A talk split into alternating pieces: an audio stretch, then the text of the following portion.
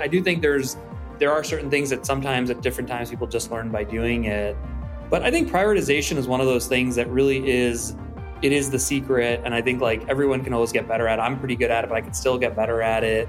And some of the couple hacks I use, you know, one is somewhat similar to what you just said, which is I will do this sometimes on a daily basis, even I'll do it on an hourly basis, sometimes on a weekly basis, monthly. If we could only do one thing in the next hour, if we could only if I could only get one thing across the audience, what do you want me to get across, right? Wow, we just we just focused ourselves. Okay, if I could only do one thing this week, what would we do? You know, and, and it's just a, and then I'll sometimes okay, well, what if we could do two? And I think there's just a, you don't actually need to do a ton of analysis or anything to get that done. We're so excited to have another episode of Ad Creative sponsored by Meta, and we wanted to remind you that going into Black Friday, they've rolled out 28 day click attribution again.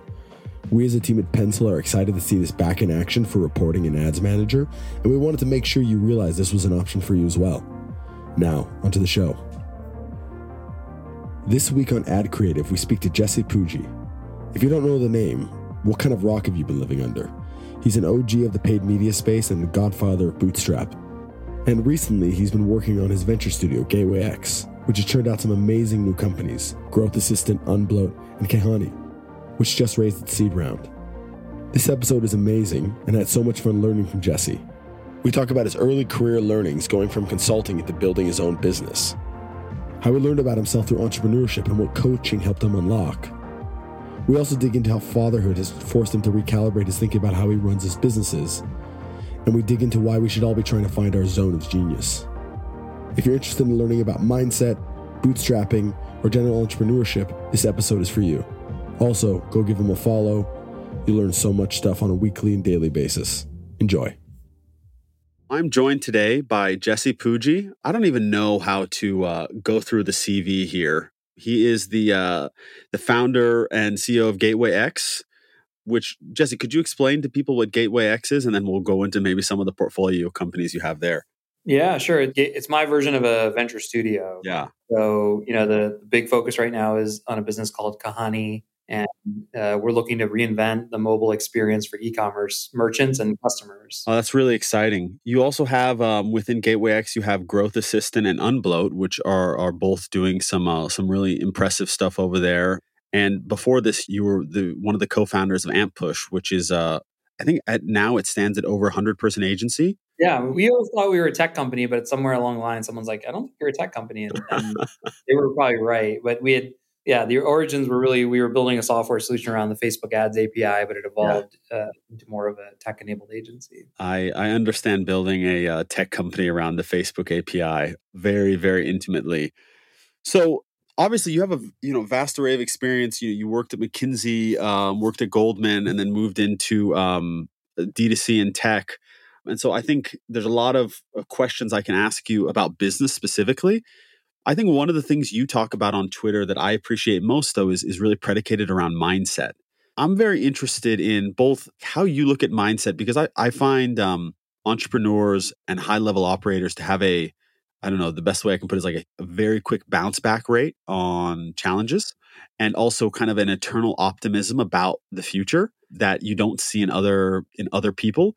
What has been I would say the core thing that has allowed you to move through all of these different experiences and have varying levels of success. And maybe the second follow up question is what do you see in other people that is like a through line between all of that? Yeah, what a great, great way to start. I think this all starts by saying entrepreneurship, man, it is hard. When I take calls as a potential investor or someone wants me to advise them, I think the thing I always end the call with is like, hey, just keep grinding, just keep going because I think there's just so much value in that. And yeah, I think it, it's like it, we say it, but it's not said enough. Just how hard it is, and I think it is really hard, even as someone doing it a second and third time with with a big network and a big Twitter following. It's still challenging, you know. It's it's challenging to, will something into the world and find new people and find and convince someone that something is a thing and build a product. And I'm not. I haven't even started talking about the emotional side of it. It's just hard to do.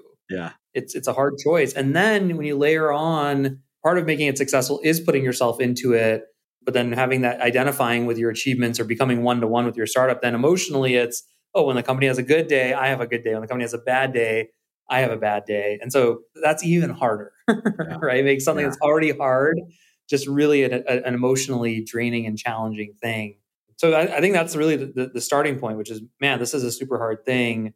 I grew up. I think one thing that helped is, you know, if you see family, you know, my dad was an entrepreneur. Yeah. That's an unfair advantage. It's just a cheat code to, to see someone every day. Both the benefits, you know, he made his own schedule. He never had a boss, but also the kind of the challenges and know what that takes and know the mentality. Mm-hmm. I think that's part of it. I think learning to deal with setbacks, building resiliency, it's something I spend a lot of time teaching my kids because it's just an important thing to to get comfortable with is being resilient. Yeah. So yeah, I, I think those are kind of some of the, the, starting pieces of it. We went through. We had a pretty successful period, I'd say, for five years in the beginning of Ampush. That was a financially successful. We built the business and grew it super fast. But personally, it was a pretty big failure. Mm. You know, I'd say like I wasn't a great husband. Uh, luckily, I wasn't a dad yet, but I wasn't a great husband. I I was like burnt out. I was tired, yeah. like just dripping with tiredness. And then I, we'd had some success. You know, we had a liquidity event in 2015 for Ampush. And I was like, I was excited. It was nice. It was definitely comfortable, but I was like, this is it. That's it. That's what I was doing that for. And like, yeah. there was just yeah. something that, that really made me go, wait, this is not, you know, and I really had an issue feeling motivated for, for many, many months, probably for half a year. And I, I actually started working with a coach around that time because of that. And it really helped me unlock certain gears mm. that I think have made entrepreneurship easier on the emotional part of it. The the business starting the business part is still super hard. Yeah. And and a lot of that, you know, and I, I can go and talk more about that. But but that for me, coaching was a big thing. I now tell a lot of younger entrepreneurs, get a coach as soon as you can. Yeah. Get someone who can play that reflection role for you. But yeah, it's it's it's super hard and and I think over time you can build ways of, of of getting better at dealing with it and managing it. But but I think and we can let's go into those more. Yeah, so you brought up one fun thing that uh that I was going to actually ask you as you were talking, which is what has it been like starting a business as a not a parent, and then kind of the inverse of that, which is now you have you have a couple children and you've started Gateway X, the you know the portfolio companies, and working through those, and then taking the lead on company. What's been the experience there? yeah, like we said, we can go into mindset. I'm just really interested in this because it's top of mind for me. Yeah, yeah. It's I always joke, I'm like, you know, especially with people, I'm like, yo, you're seeing Jesse 3.0, you know, like I've been through multiple layers of who I am to get to the place. When you started the first company, I didn't, I worked a lot, right? I mean, probably we worked 9 a.m. to 1 a.m. every day for the first yeah. couple of years. Yeah. Um, it would maybe not every day, six days a week or five and a half days a week. And I think and it wasn't because we were like, oh, we got to work hard to be successful. I literally think it's because we had no idea what we were doing. Yeah, yeah. And it's like if you have no idea what you're doing, one way to to like manage it is like just do everything. Yeah. right. Yeah. And I think like we just had no idea. And, and so I was like, well, like this one funny story about the early days is, is such a funny story. So we were doing a lot of marketing for online universities. And I got this introduction through a relationship from Goldman to like the CEO that was a relationship with the CMO, a big, big intro. Yeah. and I pitched the guy, my co-founder Nick and I pitched him. He loved us. He was like, "You are amazing. There's no one like you in our industry. You're so talented." Blah blah blah. We're like, "Oh, thank you very much." And we're like, "Do you want to buy some leads from our Facebook marketing that we're doing?" He's like, "I don't want to just buy buy like leads. I want the whole thing, guys. Yeah, I want you to give it." And we we had no idea what he was talking about. He was like, "We want you to do everything. Like we thought he wanted to acquire Ampush. so we drove, he wanted us to be his AOR. We didn't know what the hell that meant. Yeah. And I'm sure he said those letters. We had no clue what he was talking about. I'm sure he said AOR. We were like, oh, we heard we want to acquire you. And we're like, well, we're just getting started. We're not sure we're ready. And he's like, well, yeah. just put something on paper for me. So we drive back home. We spent all night putting together like a one page term sheet. It's literally this huge acquiring us. And like, and we spent days iterating it. Yeah. And he's like, what the hell is this? Yeah. he had no idea. He's like, he didn't even know what to say to it. He's like, okay, maybe we should just get some Facebook leads from you guys. Like, yeah but it's like such a funny moment. And we're not idiots. I worked at, I mean, we're smart people, but we're just highly inexperienced, right? And yeah. and so, you know, there's stuff like that. You just chase everything down, you you know, and and I think the big difference of, of having kids, I mean, even when I was obviously running Ampush when I had my son, we had enough infrastructure. I had executives. So it was like I wasn't in charge of anything anymore in particular. That makes it way easier.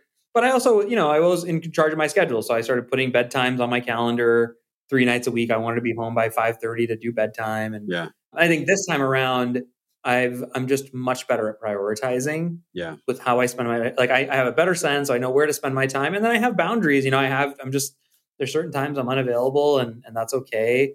And I don't think I would have done, you know, I, I don't think I knew how to. So I think, you know, that's kind of the big experiential difference is that I'm like, I'm working from priorities constantly. And I just don't think we ever did that first two years. Yeah.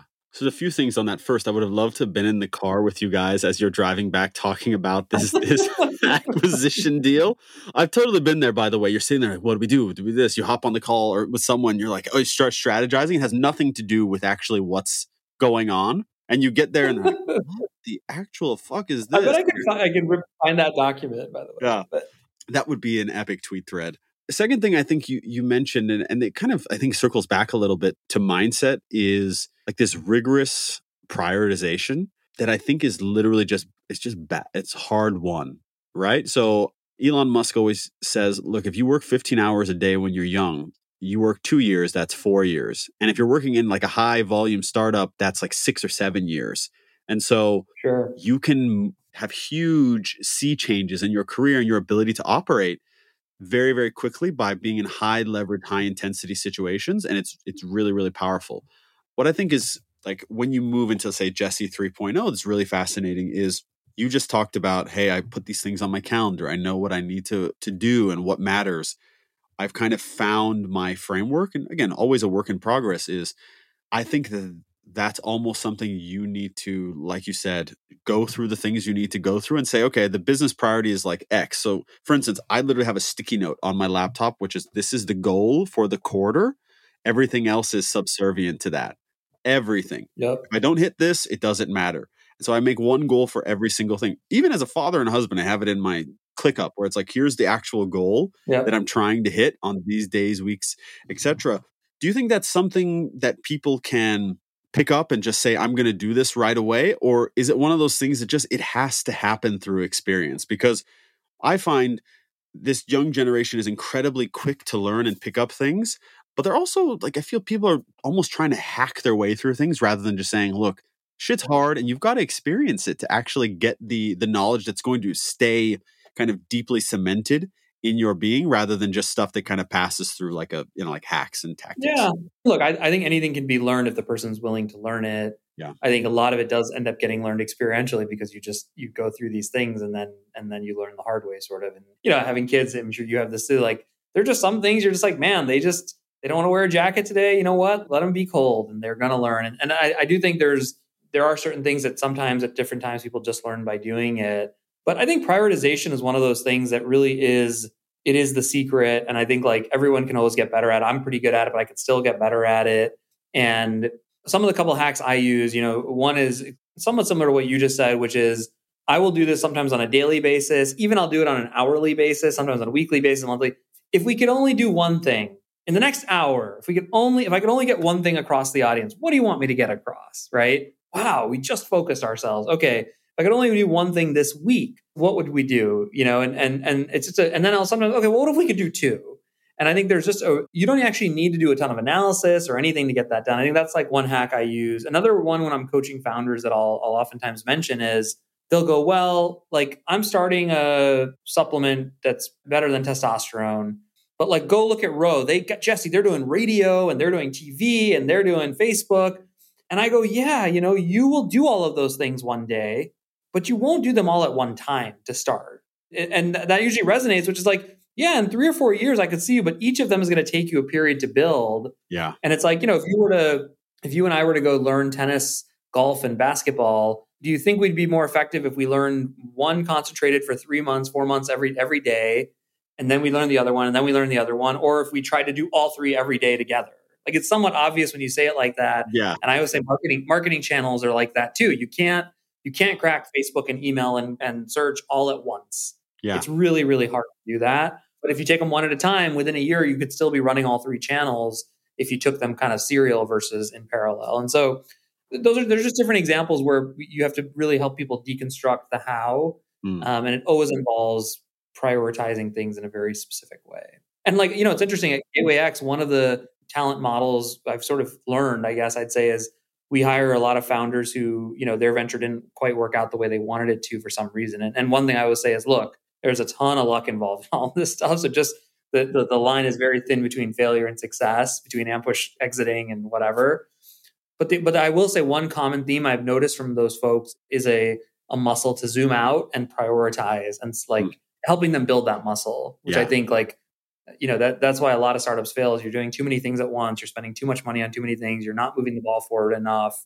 And i think one thing i'm really good at is finding signal and then like watch out. Like that that works. I'm gonna go hard hard hard hard. I'm gonna go so hard on that signal. Yeah. And and i think that's that's the same thing as you know it's another way of saying prioritize. Well i think that's um it's a really funny thing you mentioned in terms of like focusing on channels. You know i can even say from our experience just just um working on building pencil is we very much went horizontal rather than vertical when we found like a channel. And look, everyone, when I talk to people, they'll come and they'll say same thing. Advising companies like, well, I want to be like Nike. And it's like, dude, Nike is 40 years old and has a billion dollar marketing spend and they have every great athlete in the world doing affiliate marketing for them. Like you can't be Nike. Don't ever use that example when you're talking about your brand that has made three dollars. Like it's not it's not the same thing. Aspirationally, absolutely say I want to be Nike. I mean, my dad used to talk to Phil Knight in the 80s. Phil Knight was not doing the things. I mean, you've heard that story about Phil Knight went and got his uh he went and got some of his distributors to pay the salary of his employees because like I'm not going to make payroll. I don't have money. Right. Do you want to be paid next month or the next month and have orders? It will happen. And they went and did it. And so like these lines and this kind of um hagiography we have around these brands and what they are and how they how they've done things you don't know because people don't i don't want to say people don't that's unfair. There's not as much history on this as say you know henry viii right? There's like shoe dog but that's still i mean i don't know how many people have read shoe dog and it's still pretty widely distributed book. So uh, i think that's a really really important point. Going back to a little bit like we're talking about prioritization and mindset you talked about how hard it is and how no one t- like gives you permission to say hey this is really hard and man i feel bogged down by this thing from a first time and a second time founder, obviously you've been with multiple companies of your own now.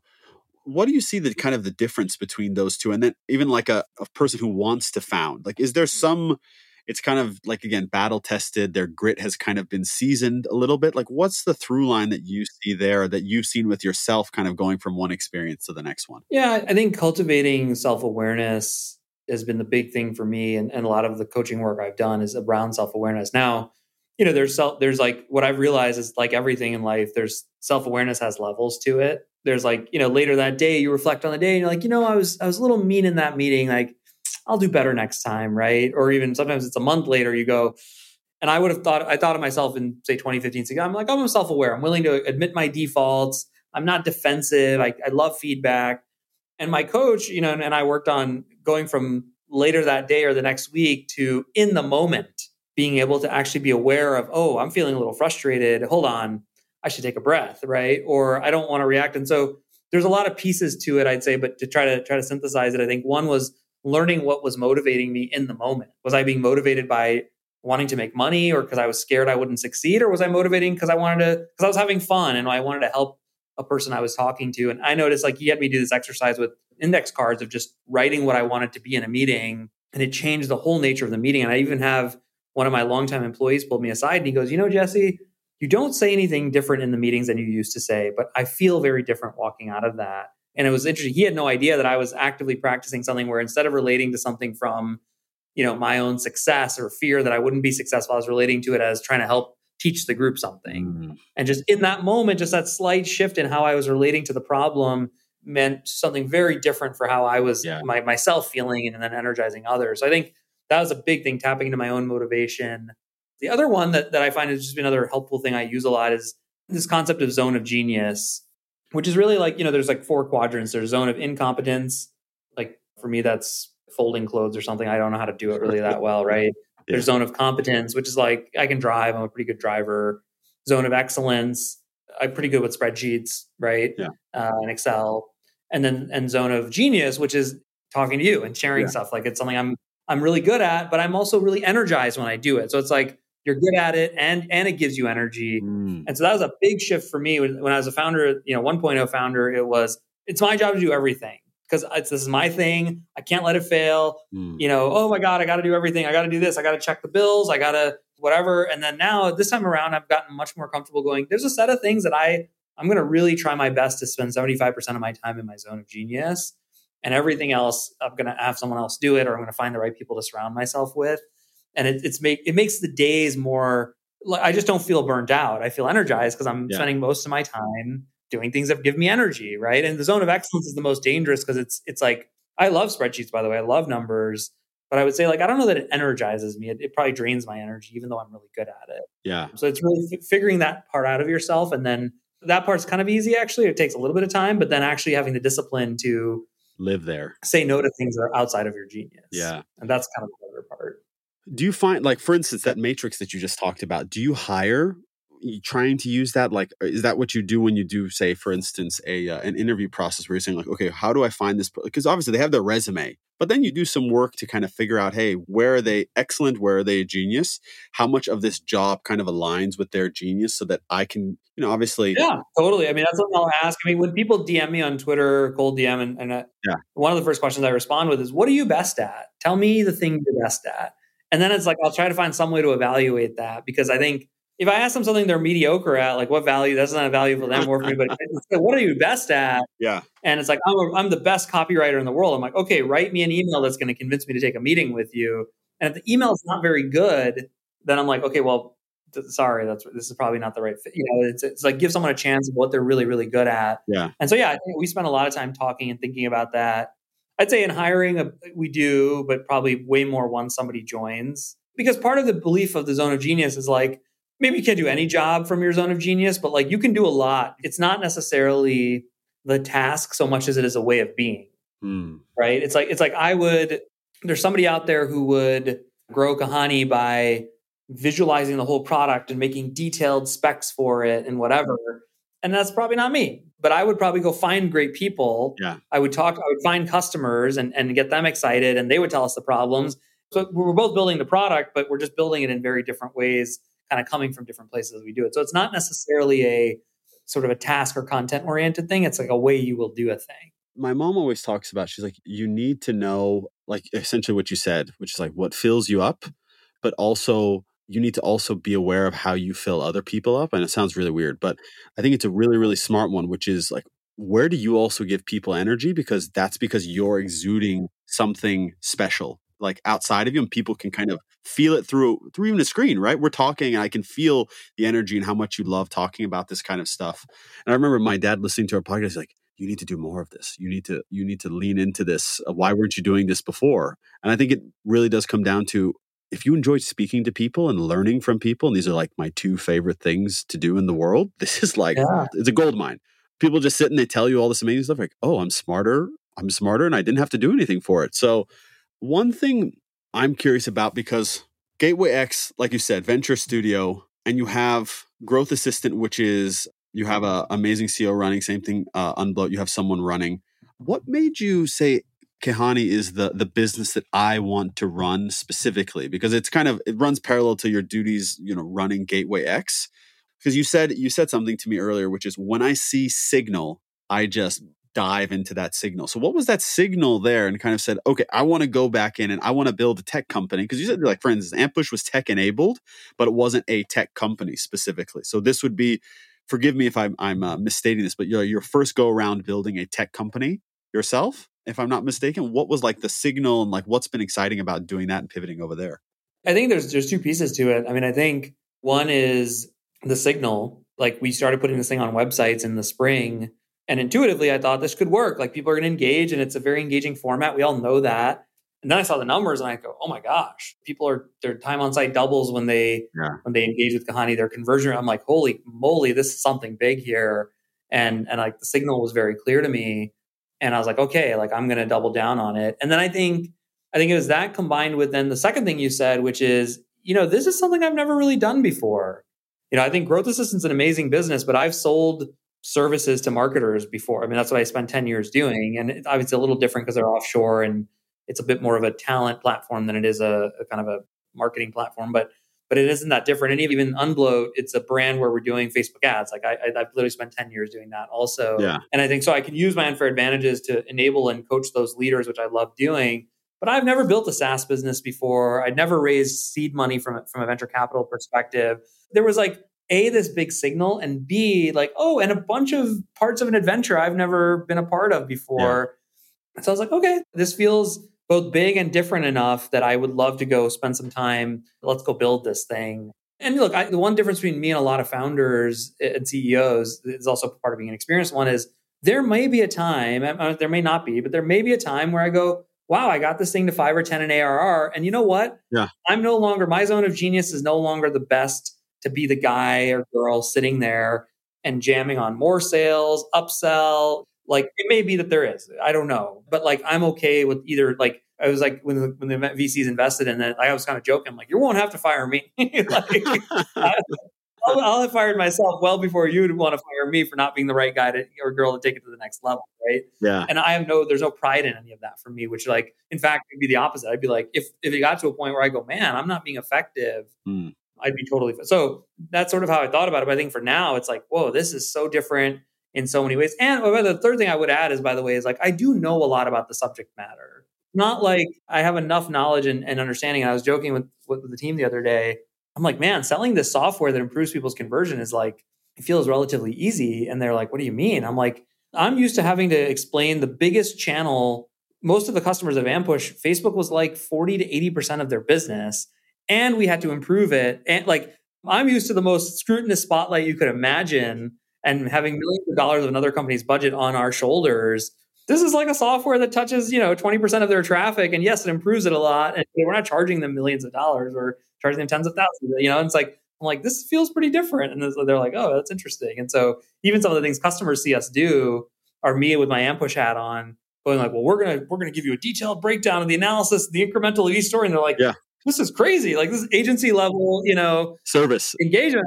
I'm sorry. I just, yeah. I figured if, you know, this is what you'd want. We've automated it into the software. And so I think that's also an advantage for me in, in building this thing out. Yeah, it's really interesting. So, like, obviously, a lot of our clients um, are agencies, and so they come and they ask for similar things. We're like, "Hey, what about this? What about that?" And it really does come down to because, like, let's be honest, running Facebook, running any ads is not it's science, but it's it's not terribly complicated once you figure out kind of what the inputs are. You just have to do it, be rigorous about kind of every step of the journey and iterate really fast. So then the next level of that is like, well, how do we make our kind of our overhead that we're bringing onto this company feel valuable well it's like okay there has to be like a service layer wrapped around it and so well, even what we found at pencil was like we had the software and it was really strong people are using it we see adoption we just added in a little human touch so that they felt like there was and you just see kind of these engagement rates like all of these kind of our, our number one throughput metrics kind of go through the roof and it's all just predicated on people want to feel taken care of. This is like my number one thing I say. And it's not a metric you can put on a spreadsheet. It's like, how do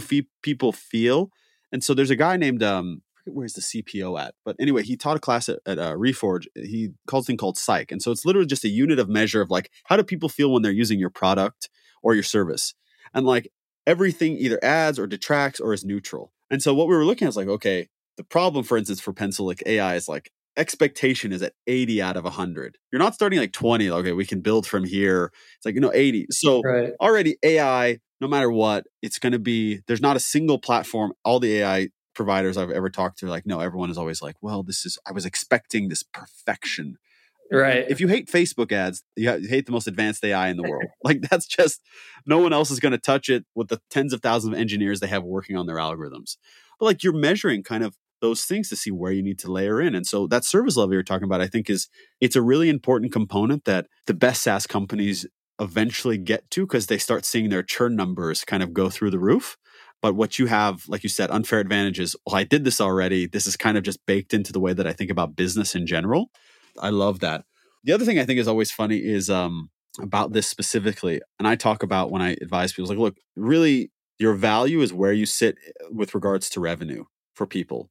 So it always is like if you sit in the middle, you're kind of always going to be the odd man out when it's time to cut budgets.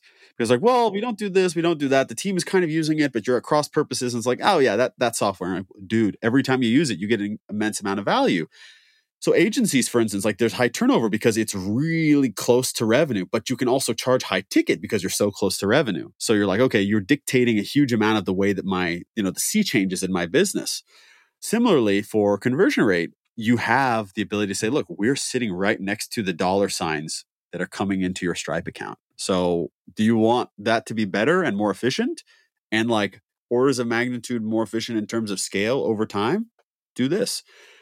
Do you find that that's a hard thing for people to unpack when they're like building anything and or like layering in new software or new kind of strategies into their businesses when you're either coaching them or looking at them? Yeah, I, I think one of the challenges, and I did this early on a lot as an entrepreneur because I didn't know anything, and I was always just be like, "Well, what's the best practice here? What, what, how does someone deal with this? How does?" And I think there is something to be said about the way it's done. I think knowing that really well. But then I think you know, as an entrepreneur, and especially as a leader over time, and you see people. You know, I ran Ampush for ten years. There were at least three, maybe five distinct time periods of culture shifts and what we valued internally and how the how the people changed and you know, when Red Ventures invested in us, we were we thought of ourselves as highly performance oriented, hmm. but we were really charging a percentage of media spend to people at that time. And they really challenged us to change our business model. They said, "I want you to start ch- charging based on every customer you get, not based on the media dollars you spend." And so we started doing it. I, and I thought we were very performance oriented, which we were, but we realized very quickly that, oh no, we do a lot of things because people are trying to chase the media instead of chasing the customers. Mm. And and then what we saw after doing that for a couple of years is the whole culture shifted. Everything we, we because we were being paid on how many incremental customers we generated, not on how much media we spent. Yeah. The way the tools we built, the way we analyze problems, they all mm. shifted. And so one thing that again, this is a good example of another just being an experienced entrepreneur. We had this moment early on with Kahani, which we said, should we make it like cheap to use, self-serve? but we're not going to promise anything out of it. Like it's just a mm. cool thing to put on your site, and we'll we won't charge very much. And let's just go really wide. It can be on ecom, it can be on media, yeah. Or should we charge a lot for the product, but we should make sure that it delivers 10x its ROI. And I said we're picking number two, and everyone goes, "Well, yeah. it's, uh, there's strategic challenges." I go, "Yeah, but."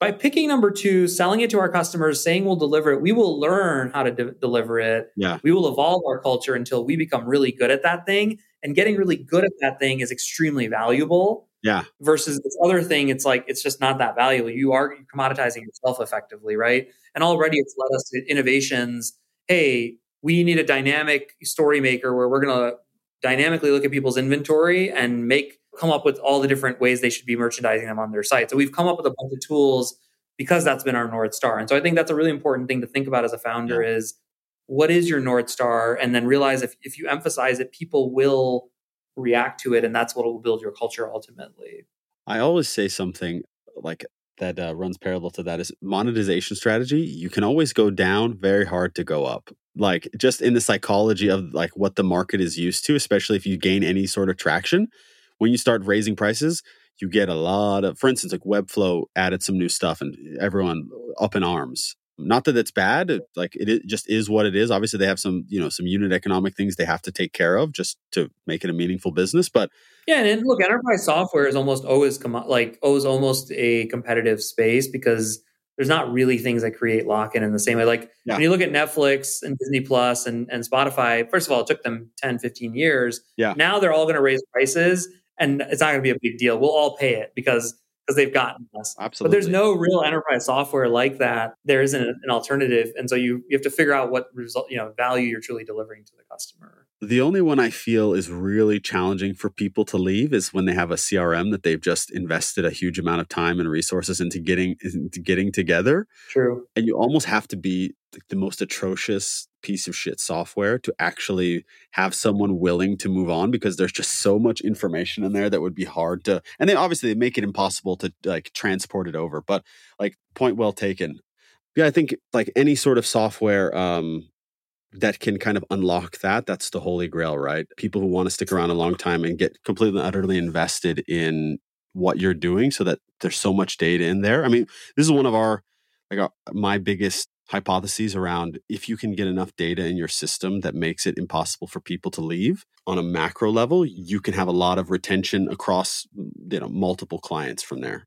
You share a lot of different things on twitter what inspired you to kind of go hard at that channel? Was it hey i'm starting gateway x and i want to or was it i just want to start sharing what i've learned. I, I feel like i have enough things that i can give value to people. What was the kind of the impetus for that? I think it was all the above, right? I mean, I, I, think again, philosophically, I've sort of thought about my why in the world is to help others learn and grow through the power of entrepreneurship and sort of synthesize what I think truly gets me going Yeah. And so I go, well, what better forum to do that than a public forum? And and I think that's sort of the, so that's the soul of it, right? I think the, or the heart of it. The head of it is, hey, I moved it back to St. Louis from the Bay Area, and that was you know pre-COVID. Just then I was like, okay, well, I should.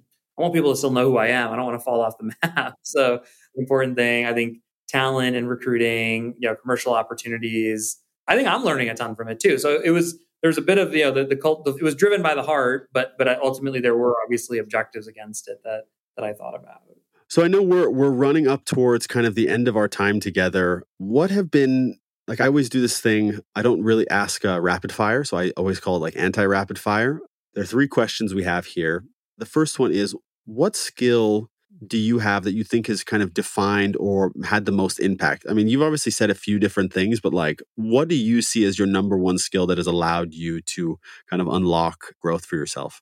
I don't know if it's the number one. The number one might be like curiosity and, and like I love learning, but I think a distinctive skill that that comes up a lot that I realize is is like public speaking. I did debate in high school, I did telemarketing in college, and I think those have been just very early ways to build a skill of both strong communication, but also thinking on my feet. And and I think it's yeah. it's like one of these lucky things I have that I sometimes, sometimes underrate how valuable I think it's been. Oh, those kind of things, those like you said, the ability to think on your feet. I always talk to people about like it's like a like a football game. So they script their first 10 plays and like you kind of know where you're going and then people start chaos ensues eventually, like anything, and the atoms start exploding. You have to just kind of know and feel. It's very much a feel thing. And so, like you said, it's just hard won through that. What's the best piece of advice you've ever received? Ooh. When I was down in my journey, just people encouraging me to do this inner work. Um, you know, the founder of Red Ventures, he was like, You're a lucky MFer, you know, and, and you have beautiful children, you've done really well, and, and you're still feeling kind of in a rut. That's like there's probably an opportunity to do some inner work. Yeah. I think that's yeah. What have been some of the maybe one tactic that you've used to use uh, to do inner work that you think is pretty uh, like transposable to anybody? Yeah, I mean, I, I said coaching earlier. I'd like there's a book that they call the 15 Commitments of Conscious Leadership, and I think that's a really mm. great place to start. And some of the videos and stuff yeah. that they have, but I do think it's important to do work and exercise. Like I think meditation is important as part of the work, but I think alone without actually some of the ways it affects the way you'll show up in meetings and stuff, I think it's it's a longer road. And I think some of the stuff like in that book can really help you tactically. Well, we'll link that out in the show notes. Last one is say Jesse today, 2022 meets, you know, Jesse uh, 06 graduating. What does he say to him in terms of like, say, you could like, I want to be an entrepreneur. What would you say to, uh, to that young man that, uh, maybe someone didn't say to you back then? Yeah, I, well, I'd say go do do it, but I, I think the bigger lesson for 20, 2006 Jesse, which I, I'm not sure he would have listened, but would be worry less about being right and worry more about what you want. Hmm. Follow more of what you want, you know, your energy and the things that excite you, and less about getting the answer yeah. right, whether it's career or the job yeah. you pick or the.